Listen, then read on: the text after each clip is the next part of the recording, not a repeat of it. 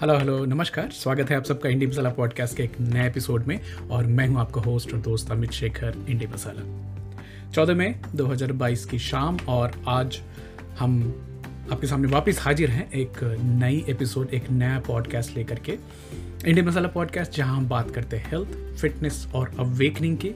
India masala more life each day कुछ, जो regular श्रोता हैं, उनसे एक सजेशन आई थी कि एक जो बड़ी कॉमन सी प्रॉब्लम है स्पेसिफिकली जो हमारी वेरी वेरी हेक्टिक जल्दीबाजी वाली जो जीवन शैली है, जो हम शहरों में जीते हैं तो उसमें एसिडिटी हार्ट बर्न जो है वो बहुत ज़्यादा बढ़ रही है। ब्लोटिंग गैस होना और अक्सर आप लोगों को देखेंगे और ये सबसे ज़्यादा देखने को कहाँ मिलती है? एसिडिटी हार्ट बर्न शादियों में, जहाँ बहुत ज़्यादा एक्टिविटी हो रही होती है बहुत सारा खाना खाया जाना होता है बहुत सारी फ्राइड चीज़ें खानी होती हैं। लेट नाइट पार्टीज़ जो करते हैं उनको भी अक्सर हार्ट बर्न एसिडिटी की इश्यूज़ होती रहती हैं और अक्सर इसका ब्लेम स्पाइसी फ़ूड के ऊपर में जाता है। बट हम थोड़ी सी डीप डाइव करेंगे आज और कुछ घरेलू नुस्खे की बात करेंगे जो कि शायद आपको अगर आप, आप इन हार्ट बर्न या ब्लोटिंग गैस दोनों से परेशान है तो शायद आपको ये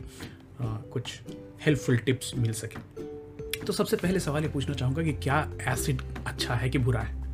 तो अगर बेसिक चीज़ें समझना चाहें तो हमारे पेट में, हमारी जो पेट है वो खुद से एच सी एल बनाती है हाइड्रोक्लोरिक एसिड अब हाइड्रोक्लोरिक एसिड हमारे बॉडी में करती क्या है पेट में? भाई, ज़रूरत क्या है उसकी? तो सबसे पहले तो ये बाहर से जो आने वाले डेंजरस खतरनाक बैक्टीरियाज हैं वायरसेस हैं, उनको ये मारने का काम करती है। माइक्रोब्स को मारने का काम करती है। तो खाने में जो चीज़ें या फिर आपके पानी के साथ जो चीज़ें गई गंद कभी गंदी चीज़ चली जाती है तो उसको क्लीन करने का काम करता है। सेकेंड इज़ प्रोटीन के डाइजेशन में सेल बिल्कुल इंपॉर्टेंट है क्योंकि एक एंजाइम होती है पेप्सिनोजन उसको पेप्सिन में बदलने का काम तभी होता है जब हाइड्रोक्लोरिक एसिड अवेलेबल रहे। बड़ी बहुत सारे इंट्रेंसिक फैक्टर हैं जिनके आ, काम में उसका मदद होता है। साथ के साथ विटामिन बी ट्वेल्व की एब्जॉर्प्शन में भी एच सी एल का ज़रूरत पड़ती है एच सी एल की ज़रूरत पड़ती है। पर एक नाजुक सा बैलेंस होता है तो आप आप ये सोच के देखिए कि अगर आप जो चिकन खाते हैं, मटन खाते हैं, वो आपके पेट में जाकर पचता है और हाइड्रोक्लोरिक एसिड उसमें बहुत इंपॉर्टेंट रोल अदा करती है। बट ये कभी आपने सोचा कि वही उसी चीज़ से बनी हुई जो आपकी पेट है, वो क्यों नहीं डाइजेस्ट हो जाती है? समझिए, पेट के अंदर में ऐसी एसिड है जो कि कभी अगर खट्टी ढकार से आपके मुँह में आती है, आपके पूरे विंड पाइप में ओसोफिगस में पूरा जलन होता है आपको एक आ, बहुत गंदी फीलिंग आती है बट पेट में है तब तक आपको क्यों नहीं कुछ फीलिंग आती? इसके लिए हमें थैंकफुल होना है एक म्यूकस मेम्ब्रेन का जो और कुछ खास तरह के सेल्स होते हैं हमारी बॉडी में जो कि म्यूकस प्रोड्यूस करते रहते हैं। तो एक स्लाइमी सा सब्सटेंस है जो कि पेट की जो कोशिकाएँ हैं सेल्स हैं और एसिड के बीच में एक बैरियर बन के रहती है। म्यूकस म्यूकस को मेंटेन रखने के लिए एक अच्छी गट माइक्रोबायोम आपके पेट में अच्छा संतुलन बैक्टीरिया वायरसेस का होना बहुत बहुत इंपॉर्टेंट है। तो मैं रिक्वेस्ट करूँगा आपको, अगर आप म्यूकस के बारे में ज़्यादा जानना चाहते हैं तो मेरे गट हेल्थ वाले कई सारे एपिसोड्स हैं उनमें से उसको वापस सुने। आपको बहुत सारी गट फ्रेंडली फ़ूड की बात मिलेगी, जिससे आपकी बॉडी में म्यूकस का सिक्रेशन चलता रहे और कभी भी ये पेप्टिक अल्सर वाली स्टेटस ना आ जाए, स्थिति ना आ जाए। पेप्टिक अल्सर कब होती है? जब म्यूकस लाइनिंग में कहीं ब्रीच होती कहीं टूट जाती है और आपके पेट का एसिड आपके पेट को ही जलाने लगता है, बचाने की कोशिश करने लगता है और तभी वहाँ पे घाव बन जाती है। तो उस स्टेटस की हम बात नहीं करेंगे। अब एसिडिटी क्या है? एसिडिटी से ज़्यादा करेक्ट टर्म है कहना हाइपर एसिडिटी एसिड तो हमारे सबके बॉडी में बन रही है। एक स्टेटस एक क्षण आता है, एक लाइफ में एक टाइम आता है जहाँ पे आपकी बॉडी में एसिडिटी के जो लेवल है एसिड के लेवल बढ़ गए हाइपर हो गए ज़्यादा हो गए और आपको तकलीफ़ होने लगती है।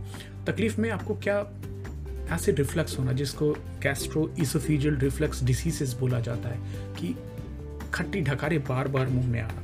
और खट्टी ढकार जो है, जो एसिड रिफ्लक्स है, उसके केसेस उसके रिस्क कब बढ़ते हैं? जब भी आप ओवरवेट हो, आप प्रेगनेंसी में हो, आप ओवर ईटिंग करते हैं, आप बहुत टाइट कपड़े पहनते तो भी ये हो सकता है।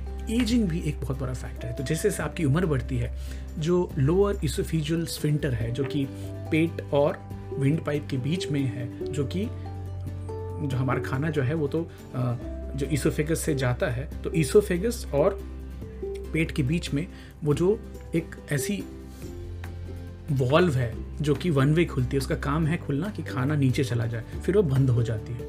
कभी खुलती है जब भी आपको शरीर के अंदर में कुछ टॉक्सिक है, कुछ विसैली चीज़ है जिसको वो बॉडी निकालना चाहती तो फिर वो खुलती है और वॉमिट होता है।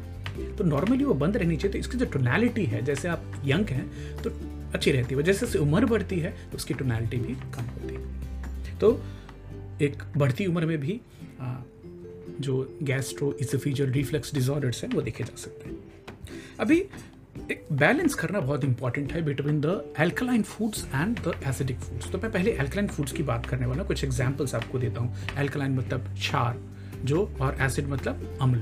तो क्षार अम्ल का जो बैलेंस है दैट्स द हमारी बॉडी वैसे एक एल्कलाइन मीडियम है, ऐसा बोला जाता है। इस पर बहुत विवाद भी चलते हैं और वो फाइन बैलेंस लेके चलना। तो एसिडिक स्टेट में बॉडी गई मतलब you are more prone to diseases ऐसा बोलते हैं। एल्कलाइन फ़ूड में नंबर वन पे आता है। कैबेज है ब्रोकली है क्यूकम्बर है, जो अपना खीरा है एवोकाडो स्पिनच पालक kale beets onion tomato garlic carrot almond coconut अनार ओलिव्स चिकपीस मूंग सोया ये सब एल्कलाइन हो गए एसिडिक क्या है जो भी मीट रिलेटेड प्रोडक्ट्स हैं जैसे रेड मीट है चिकन है टर्की है डक है एग्स डेयरी रिलेटेड चाहे दूध हो कि चीज़ हो oils butter cashews peanuts white rice honey, jams, mustard, tea, coffee, alcohol, sweet, fruit juices, and any food which has preservative in it is considered acidic food.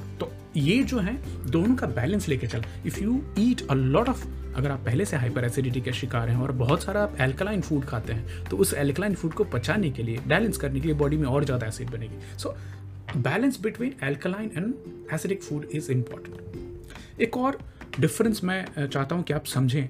अगर आप heart burn से परेशान होते हो तो इज़ इट हार्ट बर्न और is it indigestion तो कुछ लक्षण बताऊँगा जिससे आप इसको डिफ्रेंशिएट करके देख पाएँगे। हार्ट बर्न आपके चेस्ट में बर्निंग होती है, ऊपर तो ये हार्ट बर्न है। अगर अपर एबडोमिन में अगर बर्निंग सेंसेशन है पेट के ऊपर, ऊपरी हिस्से में तो इंडाइजेशन हो सकती है मतलब अपच की शिकायत है आपको। चेस्ट पेन होना हार्ट बर्न का चांस है। एबडोमिनल पेट में दर्द होना इंडाइजेशन का साइन है। ब्लोटिंग होना मतलब पेट फुला हुआ महसूस होना डकार आना वो इंडाइजेशन की शिकायत है। मुँह में खट्टी वो जो रिफ्लक्स आना that is heart burn issue reflux होना हार्ट बर्न है। बेल्चिंग होना एक्सेसिव बेल्चिंग होना एक्चुअली बार बार डकार आना इनडाइजेशन की निशानी है। फीलिंग फुल जैसे आपने खाना खाया, थोड़ी देर खाने के बाद ही आपको लगता है, आपको मालूम है कि आपका चार रोटी खाने का जो कोटा है, आपको दो रोटी में ही फुलनेस फील हो रही है मतलब कुछ इंडाइजेशन के लक्षण हो रहे हैं। गैस होना बहुत सारा फ्लैक्टिलेंस पादम पाद जिसको बोलते हैं, वो भी इंडाइजेशन की निशानी हो सकती है। एक और चीज़ बताऊँगा, अब ये हाउ नॉर्मली तो इसमें नाइट्रोजन हाइड्रोजन कार्बन डाइऑक्साइड इस तरह की चीज़ें होती है बट सल्फ़र कंटेंट अगर आपके फ्लैटुलेंस में बढ़ जाए, जो गैस पास होती है उसमें तो बदबू होती है। इसके पीछे बैक्टीरिया का हाथ बहुत सारा होता है। आपकी गट बैक्टीरिया किस तरह से है, वो भी डिपेंड करता है कि आपकी जो फ्लैट गैस जो निकल रही है, वो कैसी रहेगी। पेनफुल सॉलोइंग होना अगर आपको खाने में और बार बार अक्सर गले में तकलीफ़ होती रहती है रिफ्लक्स के चांसेस और हार्ट बर्न के चांसेस हो सकते हैं। रिफ्लक्स के रिस्क कैसे बढ़ते हैं? हार्ट बर्न के रिस्क कैसे बढ़ते हैं आपको? तो अगर आप ओवरवेट हैं वापस रिपीट करूँगा ओबीस हैं प्रेग्नेंट हैं, या फिर बहुत ज़्यादा स्मोकिंग करते तो भी चांसेस बढ़ जाते हैं। ट्रिगर्स क्या हैं हार्ट बर्न के? फैटी फूड्स ट्रिगर है alcohol coffee chocolate fried foods spices बहुत सारे मसाले टोमेटोज अनियंस गार्लिक मिंट और सिट्रस फ्रूट तो आपको आपके खुद के ट्रिगर्स को पहचानना है कि ये चीज़ मैं खाता हूँ या पीता हूँ तो मुझे एक खट्टी डकारी आती है। इंडाइजेशन के यहाँ भी एक्सेसिव कैफीन इनटेक बहुत ज़्यादा स्पाइसी फ़ूड खाना एसिडिक फ़ूड खाना अल्कोहल इन्फेक्शन पेट में होना गट की हेल्थ खराब होना, ये सब चीज़ें इंडाइजेशन को की तरफ़ आपको ले जाती है इंडाइजेशन कॉज कर सकती है। ट्रिगर्स क्या हो सकते हैं? इसमें लैक्टोज इंटॉलरेंस होता है, जैसे कि आप दूध से बनी हुई चीज़ें नहीं पचा सकें और आपको पता ना हो तो ये इंडाइजेशन का कारण हो सकता है। स्टमक कैंसर हो सकता है इरिटेबल बॉबल सिंड्रोम हो सकती है गॉल ब्लैडर डिसीज हो सकते हैं पेप्टिक अल्सर हो सकता है गैस्ट्राइटिस पेट में जो जलन होती है वो। कई बार एच पायलोड इन्फेक्शन होता है एक तरह की बैक्टीरिया है जो कि बहुत सारे लोग, जिनमें बहुत ज़्यादा एसिडिटी की फॉर्मेशन होती है और इंडाइजेशन होती है तो एक ब्लड टेस्ट करने पे पता चलता है कि is it H pylori infection और उसका एक बहुत आसान सा इलाज है एच पायलिड किट आती है। एक पंद्रह दिन की किट आती है, जिसका बहुत सारे लोगों का successful acidity related problem solve हो पाए। गैस्ट्रोइंटराइटिस बाहर से कुछ खाने में ऐसी चीज़ आई जिससे आपके पेट में इन्फेक्शन हो गई तो लूज मोशन के साथ साथ इंडाइजेशन भी देखने को मिलती है। फ़ूड पॉइजनिंग जहाँ पे रोड साइड की चीज़ें खाई जो कि बहुत हाइजेनिक नहीं थी, और उसमें कुछ ऐसे अमेबिक इन्फेक्शन या बाकी चीज़ हो गई तो आपको इंडाइजेशन हो सकती है। तो इफ़ इट्स इंडाइजेशन और even if it's heart burn चाहे आपको अपच की शिकायत है बट अगर आपको एसिडिटी ज़्यादा हो रही हार्ट बर्न ज़्यादा हो रही तो कुछ हेल्थलाइन डॉट कॉम के हिसाब से कुछ सलाह है जो आपको क्विकली बताना चाहूँगा कि अगर आप एसिडिटी हाइपर एसिडिटी के शिकार हैं तो आपको कम मात्रा में खाना खाना चाहिए, लेकिन फ्रीक्वेंसी बढ़नी चाहिए right so eat small meals but more frequently चबा के ज़्यादा अच्छी तरह से खाना इंपॉर्टेंट है। अवॉइडिंग स्पेसिफिक फ़ूड ट्रिगर्स जिस चीज़ से आपको हार्ट बर्न एसिडिटी की चांसेस बढ़ती है जैसे कॉफ़ी है टी है, बहुत ज़्यादा मसाला या ऑयल है, उसको अवॉइड करने की कोशिश करें। जब तक आपकी स्टेटस ठीक नहीं हो जाती नॉर्मल नहीं हो, तब तक एलिमिनेट किस चीज़ को करना है? फ्राइड फैटी फूड्स को एलिमिनेट करना है आपके खाने से, जब तक आप ठीक ना हो जाए। आपके सोने के समय से बिल्कुल पहले खाना ना खाएँ। एक दो घंटे का गैप रखें तो आपको हार्ट बर्न के सिम्टम्स इंप्रूव होते दिखेंगे। If you are a smoker और यू टेक एल्कोहल और आपको ये हार्ट बर्न की शिकायत है तो आप बिल्कुल उसको रोक दीजिए, जब तक आप ठीक ना हो जाए। बड़ा सिंपल सा उपाय है, आपका जो बेड है उसको छः से आठ इंच ऊपर करना। तो गाँव में जो चार खाट जो होती है, चौकी होती है इसमें चार पाँव होते हैं तो उसमें से जो सर की तरफ़ से जो पाँव है उसको ऊपर करना है। शहर में जो दीवान होते हैं, उसमें भी आप कर सकते हैं। बट अभी जो हमारे यहाँ स्टोरेज वाले बेड आ गए तो उसको डिफ़िकल्ट होगा करना। तो इसमें एक है कि आप, क्या आप, आपका जो बेड है मैट्रेस है, उसको हेड की तरफ़ से ऊँचा कर सकते हैं क्या?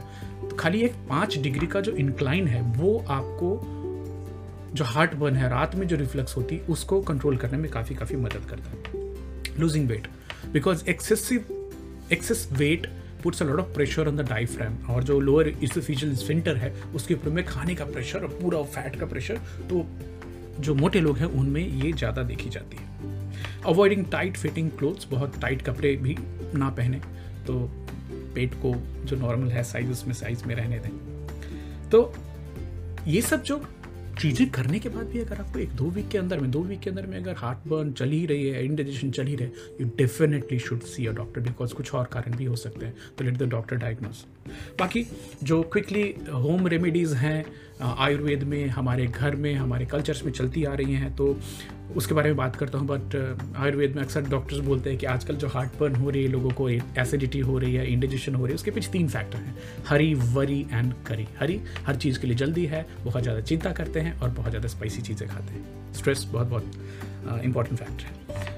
रेमेडीज़ में तुलसी सबसे पहले आता है, तीन से, चार से पाँच पत्ते सुबह में और शाम को चबा लेने हैं या फिर आप तुलसी चाय पी सकते हैं। बहुत सारे लोग बताते हैं कि उनको ठंडे दूध में थोड़ा सा चीनी डाल के पीने से, खासकर प्रेगनेंसी के दौरान हार्ट बर्न के इश्यूज़ में काफ़ी फ़ायदा हुआ है। छाछ बहुत इंपॉर्टेंट है।